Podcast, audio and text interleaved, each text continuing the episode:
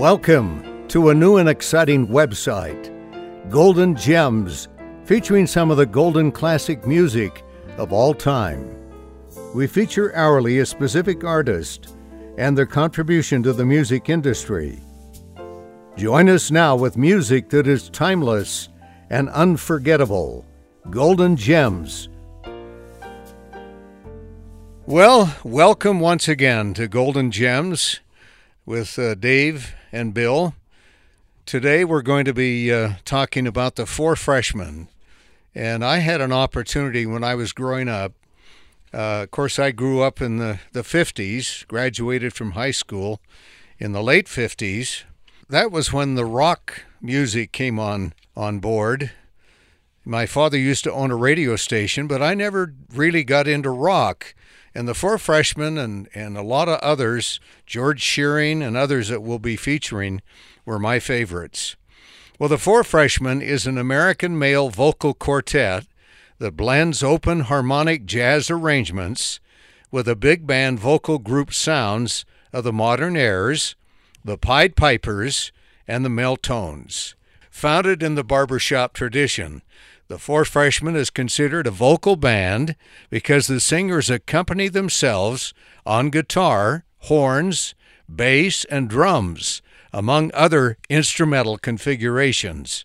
The group was founded in 1948 in Indiana and reached its peak popularity in the mid 1950s. The last original member retired in 1993, but the group still tours internationally and has recorded jazz harmonies since its late 1940s founding in the halls of the Jordan School of Music at Butler University in Indianapolis. A little more history on the four freshmen. In early 1948, brothers Ross and Don Barbour formed a barbershop quartet called Hal's Harmonizers at Butler University. The harmonizers also included Marvin Pruitt, soon released by Ross and Don's cousin, Bob Flanagan, and Hal Kratz, replaced in 1953 by Ken Errair. The quartet soon adopted a more jazz oriented repertoire and renamed itself the Toppers. At first, they were influenced by Glenn Miller, the Modernaires, Mel Torme, the Mel-Tones, but soon developed their own style of improvising vocal harmony. In September 1948, the quartet went on the road as the Four Freshmen and soon drew admiration of jazz legends such as Dizzy Gillespie and Woody Herman. On March 21, 1950, Stan Kenton heard the quartet at the Esquire Lounge in Dayton, Ohio. He had been told at his own show earlier that night about a quartet in town that sounded like his 43 piece ensemble and was sufficiently impressed that he arranged for an audition with his label Capitol Records, which signed them later that year. The demo included Laura, Basin Street Blues, Dry Bones, and two other songs. In 1950, they released a single, Mr. B's Blues, and appeared in their first and only film, Rich, Young, and Pretty. The Freshmen released another single in 1951, Now You Know, which was not a commercial success.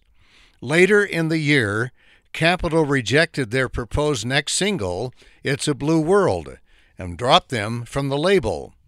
In May of the following year, a furious Stan Kenton demanded that the record company send them the demo tapes so that they could promote the song themselves. They managed to get the song onto the radio, and in 1952, It's a Blue World became their first charted single. Capitol re signed the group in July of the same year.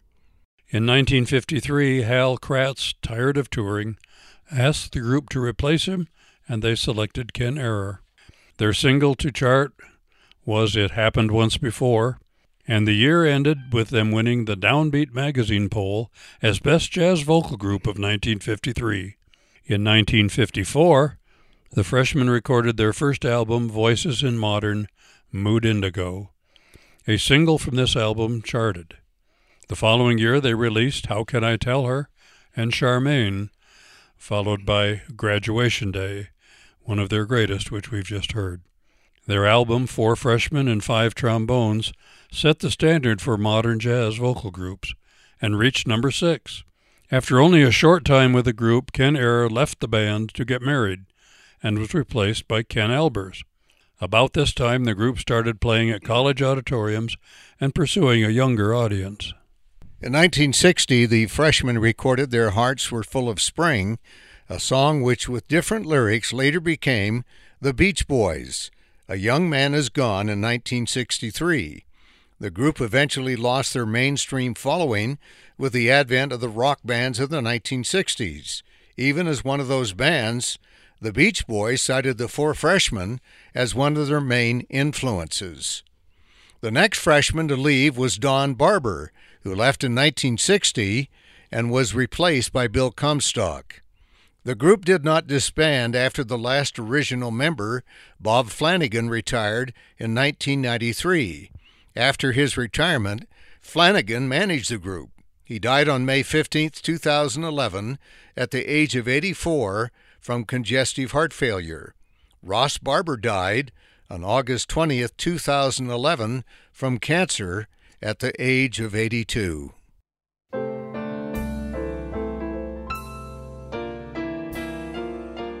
Thank you for being with us today. We hope you are having as much enjoyment as we are reliving some of the unforgettable memories from the golden age of radio.